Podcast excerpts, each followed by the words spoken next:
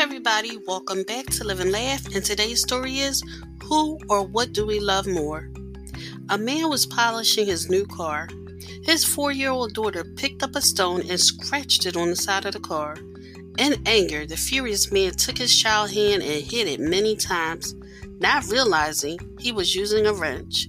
At the hospital, the child lost all her fingers due to multiple fractures. When the child saw her father with painful eyes, he asked, Dad, when will my fingers grow back? The man was so hurt and speechless. He went back to the car and kicked it many times.